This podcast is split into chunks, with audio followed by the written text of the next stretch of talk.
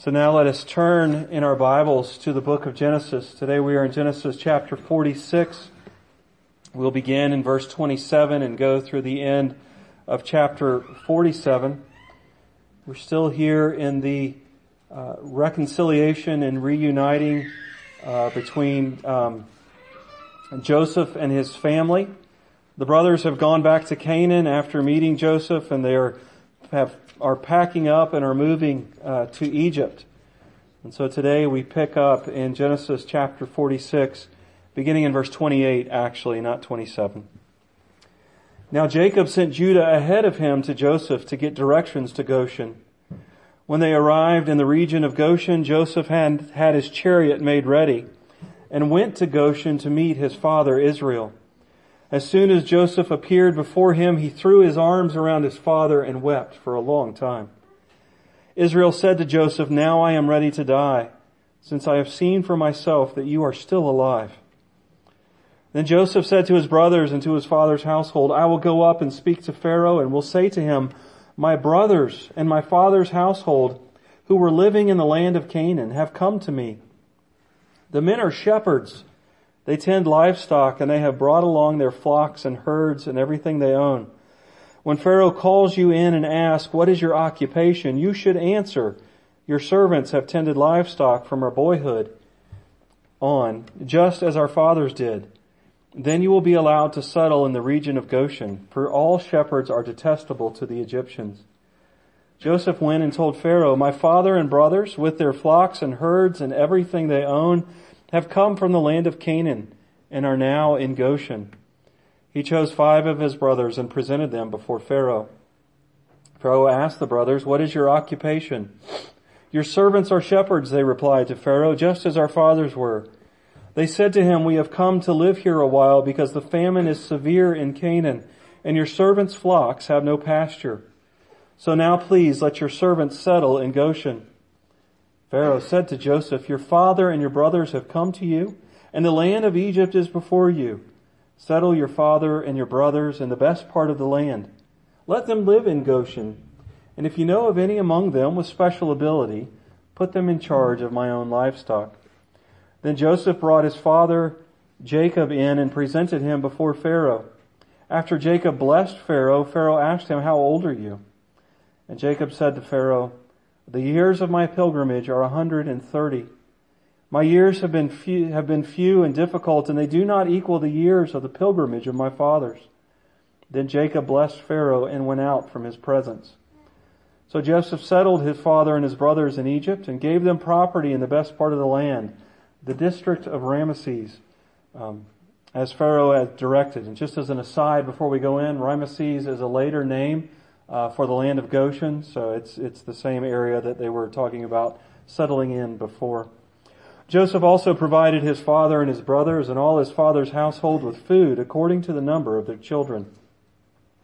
There was no food, however, in the whole region because the famine was severe. Both Egypt and Canaan wasted away because of the famine. Joseph collected all the money that was to be found in Egypt and Canaan in payment for the grain they were buying. And he brought it to Pharaoh's palace. When the money of the people of Egypt and Canaan was gone, all Egypt came to Joseph and said, Give us food. Why should we die before your eyes? Our money is used up.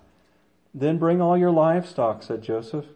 I will sell you food in exchange for your livestock, since your money is gone. So they brought their livestock to Joseph, and he gave them food in exchange for their horses, their sheep and goats, their cattle and donkeys. And he brought them that he brought them through that year with food in exchange for all their livestock. When that year was over, they came to him the following year and said, We cannot hide from our Lord the fact that since our money is gone and our livestock belongs to you, there is nothing left for our Lord except our bodies and our land. Why should we perish before your eyes, we and our land as well?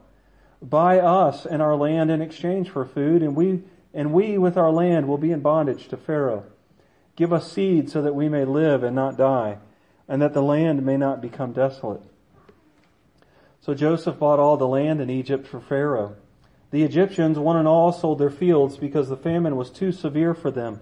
The land became Pharaoh's, and Joseph reduced the people to servitude from one end of Egypt to the other. However, he did not buy the land of the priests because they received a regular allotment from Pharaoh and had food enough from the, from the allotment Pharaoh gave them. That is why they did not sell their land. Joseph said to the people, Now that I have bought you and your land today for Pharaoh, here is seed for you so you can plant the ground. But when the crop comes in, give a fifth of it to Pharaoh. The other four fifths you may keep as seed for the fields and as food for yourselves and your households and your children. You have saved our lives, they said. May we find favor in the eyes of our Lord. We will be in bondage to Pharaoh. So Joseph established it as a law concerning land in Egypt, still in force today, that a fifth of the produce belongs to Pharaoh. It was only the land of the priests that did not become Pharaoh's. Now the Israelites settled in Egypt in the region of Goshen. They acquired property there and were fruitful and increased greatly in number. Jacob lived in Egypt 17 years and the years of his life were 147. When the time drew near for Israel to die, he called for his son Joseph and said to him, If I have found favor in your eyes, put your hand under my thigh and promise that you will show me kindness and faithfulness. Do not bury me in Egypt, but when I rest with my fathers, carry me out of Egypt and bury me where they are buried. I will do as you say, he said. Swear to me, he said. Then Joseph swore to him, and Israel worshipped as he leaned on the top of his staff. Let us pray. Our gracious God and Father above, we do thank you so much for this word. We thank you that in it we can see your glory. We thank you that in it we can see your majesty. We thank you that in this word we can see our salvation and how we may be changed. Lord, open our eyes today to see all of those things. Open our ears today so that we might hear you speak. And Lord, be with me as I attempt to bring a message from this passage to your people. And fill me with your spirit and your words so that you might be honored and glorified. I pray this in Jesus' name. Amen. so what is it? What do you find difficult about your own personal pursuit of holiness? Course, the question assumes that you are actively working toward the holiness that God calls us toward. But what do you find difficult in that pursuit? Maybe it's a sin that no matter how hard you work always seems to find a way to, to creep back into your life. Just about the time you think you've gotten a, a toe up on that particular sin, it, it, it just finds a way to creep back in. Or maybe it's the temptation, uh, the struggle against temptations that seem to be everywhere we look in our world.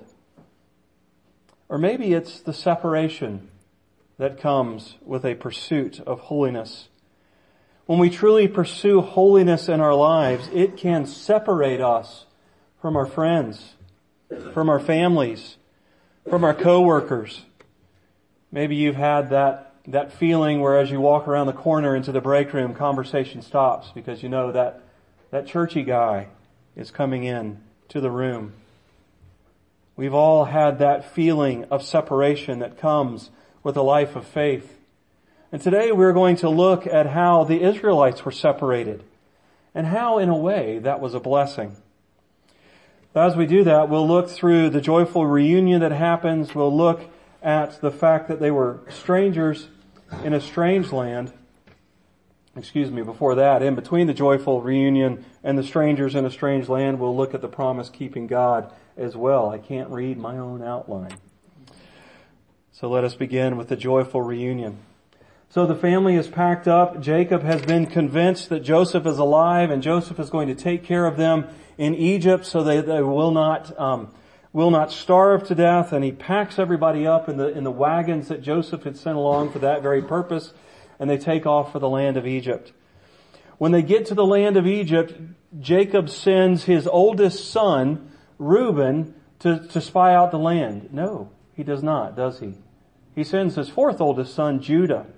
Remember, the three oldest sons had disqualified themselves from leadership within the family, and Judah had shown himself through his willingness to stand in as a, as a replacement for Benjamin when Benjamin was caught in the plot of Joseph to look like the thief of the cup.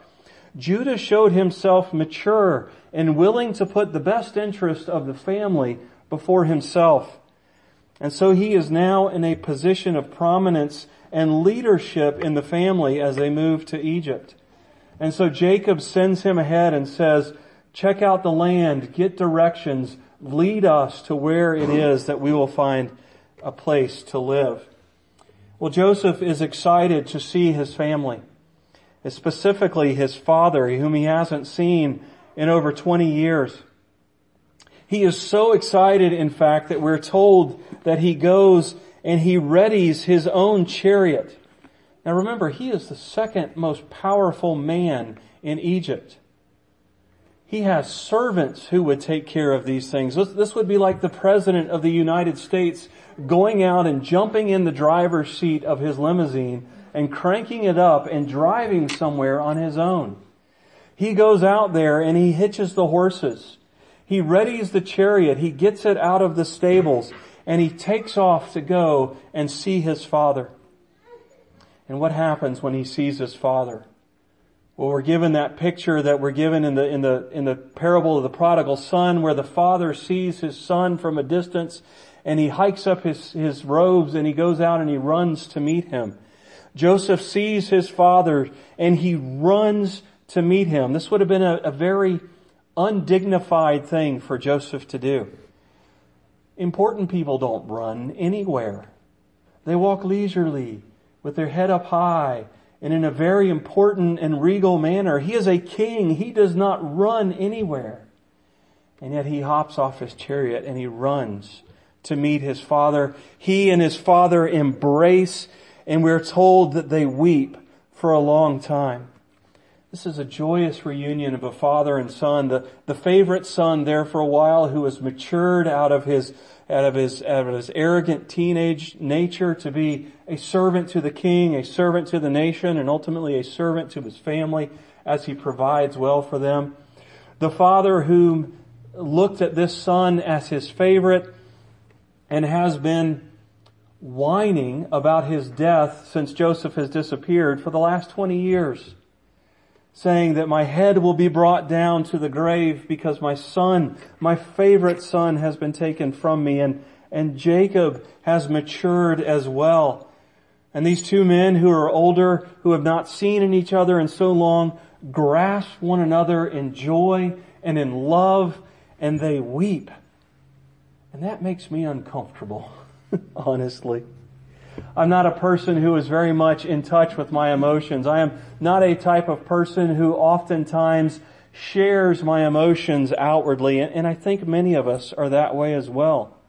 The Egyptians were not that way. The Egyptians were the type of people who would have thought this was beneath them to show this level of joy, this level of tears in their emotions as they gathered together. But we are created with emotions. We are people whom God has given the emotions of joy and sadness, of gratefulness and righteous indignation. And we struggle with those things, do we not?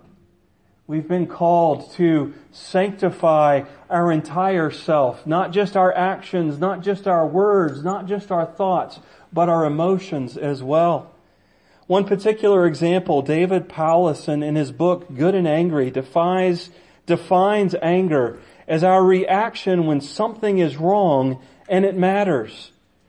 We have a tendency to get one or both of those things out of whack, out of adjustment. Sometimes things are wrong, but it matters far more than it does. Or sometimes things may be wrong and it doesn't matter at all. Jesus walked into a temple twice, the place where his father was to be worshiped. And he saw that the Pharisees, the religious rulers, had set up a market to sell goods, to sell animals, and to change money for the temple sacrifices and for the temple offerings. All of things which were good. People traveled a long distance. They needed animals for sacrifice. They traveled a long distance with the money of the day that needed to be converted into the Hebrew money to be given in the temple. But the house of God was not a place for people to go about selling and buying, trading and bartering. It was a place of worship. All that place, all that stuff happened outside the city gates.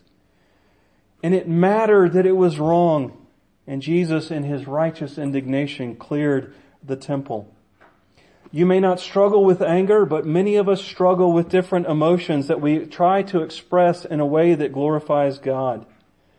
God calls us to use our emotions in ways that honors Him and glorifies Him, regardless of what the world around us thinks about it. But not only did we have a joyful reunion, but we see the promise keeping God in this passage as well. We see that God keeps His promise to Abraham that his descendants would dwell in Egypt for a time. And in chapter 15, God, or Abraham uh, has this, this face-to-face meeting with God where God says, look, all of these things are going to happen. You're going to get the land. And Abraham says, yeah, but I'm still a stranger here in the land. I, don't own any property here. I, I, have to move my tents to, to take care of my sheep and, and, and I'm just a stranger here. And, and God says, well, you're not going to see the fulfillment of that. Your descendants will dwell in Egypt for a time. They will be there for 400 years where, well, they will be treated poorly. They will be treated as slaves. They will be oppressed, but I will bring them out and bring them back into the land when the sin of the Canaanites is complete. And we see the beginning of the fulfillment of that prophecy as the brothers of Joseph go before Pharaoh and say, we are just moving here for a time. We are here temporarily. We are not here to set up shop for a long, long time. We also see that God keeps his promise to Abraham in that he would bless those who bless Abraham's family. The lion's share of chapter 47 talks about the relationship between Joseph and Egypt and the people of Egypt as the famine goes on throughout its time. After a while, they run out of money. They come to Joseph to buy food, and after a time, they run out of money. So they come to Joseph and say, Hey, we're not going to lie to you. We're out of money, but we still need food. So Joseph, Joseph says, Do you have livestock? they say, Absolutely. So he says, Bring me your livestock. They come to Joseph the following year, and we're, we're getting nearer the end of the famine here, and they say, We're out of livestock. All we have left is our land and ourselves. So take both. Now it's important for us to remember here that the slavery of the Old Testament time was not the same as the slavery that we're familiar with in America from 150 years ago, the Atlantic slave trade. Um, it was like a, an indentured servant or an employee-employer relationship oftentimes. Now, people are sinful, people will, will abuse relationships like that that are set up, but for the most part, uh, many people willingly would sell themselves into servitude because it was easier to be somebody's servant. It was more secure to be somebody's servant than it was to have the freedom of being in business for yourself, of being responsible to provide for yourself. And so they, they come to Joseph and they say, take our land, take ourselves. And Joseph takes them up on the deal. And we know that we're coming to the end of the famine because he says, I will give you not only food, but seed. And when you plant this seed and when you harvest your crop, the payment for using Pharaoh's land is that you will give 20% of your crop. You will keep 80% of it for your food and for your seed for next year, but you will give 20% of that produce to Pharaoh. And, and Moses tells us as he writes it that even at the time he was writing it, that was still a rule there in Egypt. Pharaoh owned all of the land except for the land that belonged to the priests, and 20% of the produce of the land went into Pharaoh's coffers. Whoever blesses you, I will bless, was what God said to Abraham. And Pharaoh gives the family of Abraham the best land in Egypt. And God grows Pharaoh's wealth. God grows the amount and the things that Pharaoh owns because he has blessed the people, the family of Jacob. And actually, if we were to go on after this into the book of Exodus, we'll see that a Pharaoh raises up that enslaves the people of God. And he is wiped out, has everything taken from him through the plagues, and through the destruction of his army in the Red Sea. God is a promise keeping God. When God says he will do something, you can be assured that it will happen. When he says, I will never leave you or forsake you, you can be assured that his word is true and trustworthy. God is a God who keeps his promises. I think the most important thing that we can see is today, in today's passage is this idea of the strangers in a strange land. The first thing that we see about Joseph and his family and their separation from the land of Egypt, we see that Joseph intentionally seeking to separate them in the way he presents his brothers to Pharaoh. He works with his brothers to get their story straight. He said, remember, tell Pharaoh that you're shepherds. Shepherds are detestable to the Egyptians, and, and he will do his best to keep you separated from them. In verse 32, he says to tell, tells his brothers to tell Pharaoh that, that they have everything that they need to sustain themselves. They're not there to take the wealth of Egypt. They're not there to take more than the food that they can provide there in Egypt. They have everything that they need to sustain themselves. Joseph only takes a small number of his brothers with to Pharaoh with him. He doesn't take the whole family so that Pharaoh is not worried that, my goodness, I've got to provide for this large group of people. He tells them that they have only come to live there for a while in chapter 47 verse 4. And Joseph and his brothers do all of this to make sure that Pharaoh knows that they're not a threat and they don't plan to be there long. In fact, the word translated in verse 4, live there a while, is the same word that God tells Abraham, your family will be in Egypt for only a little while. And it's the idea that we see in 1 Peter of strangers and aliens and pilgrims. We see the idea of separation in the way that Jacob comes before Pharaoh as well. You know, Jacob goes before a king Joseph's brothers came before the second in command in Egypt, and what, what did they do every time? They bowed before Joseph. What did Jacob not do? Or at least it's not recorded for, recorded for us that he did. It's never recorded that he bowed before Pharaoh, the most powerful man in the world at the time. In fact, we see the separation between Joseph and Pharaoh in the fact, or Jacob and Pharaoh, in the fact that Jacob blesses Pharaoh twice a servant doesn't bless his master. It's the other way around. The more prominent person blesses the least, less prominent person.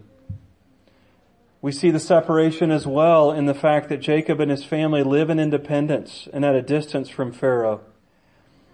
Now while the, while the Egyptians are giving their money, their land, their own bodies to Pharaoh as payment for grain and seed, Jacob and his family remain independent in Goshen. They are a separate people living in the land of Egypt. They will only be made servants and slaves when they are forced to be made slaves at a later date. And finally, we see the separation in Jacob's making Joseph promise to bury him in Canaan in the family cave at Machpelah that Abraham bought from the Hittites. And if we take all of these things together, we see the focus in this passage is that Jacob's family will not become Egyptians. They will live separately. They will be detested for a time. And yet they will keep their identity. Why do you think God did not provide for them in Canaan and move them to Egypt instead? What happened to several sons and, and grandsons and great grandsons of Abraham in the land of Canaan? They married into the Canaanite tribes and they were tempted to become like the Canaanites. They were hated. They were detested in Egypt. And that kept them separate. That kept them apart from the world. They were not going to intermarry and be assimilated into Egyptian culture.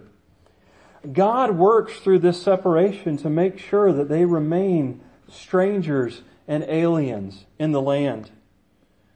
I referenced 1 Peter just a few moments ago. If you have your Bibles, you can turn to 1 Peter chapter 1. Peter has told his, his audience that they are to prepare their minds to be self-controlled, to do all these things to get ready for something. And they're get, to, to get ready for this, beginning in 1 Peter chapter 1 verse 17. Since you call on a Father who judges each man's work impartially, live your lives as strangers here in reverent fear. For you know that it was not with perishable things such as silver or gold that you were redeemed from the empty way of life handed down to you from your forefathers, but with the precious blood of Christ, a lamb without blemish or defect. He was chosen before the creation of the world, but was revealed in these last times for your sake. Through him you believe in God who raised him from the dead and glorified him, and so your faith and hope are in God. To work a little bit backwards through this, Peter makes the point. He says, each and every one of us that call upon Jesus as Savior and Lord, we have been brought with a price. We were slaves to our sinful nature. We talk about free will oftentimes and our ability to choose. Peter, Paul, John, all the authors of the New Testament say you don't have freedom to choose. You are a slave to your sinful passions. You are a slave to your sinful nature. And you have to be purchased out of slavery. But you can't be purchased with silver. You can't be purchased with gold. The price is far more valuable. You are purchased with the blood and the life that Jesus gave on the cross. Your freedom from slavery to sin was purchased by Christ's death, was purchased by Christ, by your judgment falling upon Christ. And he says, because of that, act like strangers, live like aliens. We do not belong to this world. We have been bought with a price. We owe this world nothing. We owe this world no allegiance. We owe this world no power. We owe this world not one iota of our life. We don't need their respect because we are citizens of a far better country, a far better kingdom, a city whose foundations are in God. We can bless this world. We can make this world better. But ultimately, we are pilgrims passing through, keeping our independence through holiness. And sometimes when the world detests us and says, we want nothing to do with you because of the holiness you pursue, that is a grace. Because it keeps us from being tempted to compromise with a world that hates us. It keeps us from being tempted to assimilate into a world that wants nothing to do with the holiness that we pursue. Sometimes the hardest part of our holiness is the fact that it makes us different and separates us from the world. But that may be a grace. That may be a step to make our walk in our pursuit of holiness easier. And it may be a way in which God is protecting us from stumbling into sin. Let us pray. Our God and Father above, we do thank you for this reminder that when the world, when the culture around us hates us, that that may be a grace from you. Lord, help us do seek our hearts to make sure that we're not doing something uh, that is offensive, but it is the gospel working in us that is offensive to the world around us. And help us to remember that you're a God who keeps his promises. You are a God who will strengthen and sustain us, even when the world turns against us. I pray all this in Jesus' precious name. Amen.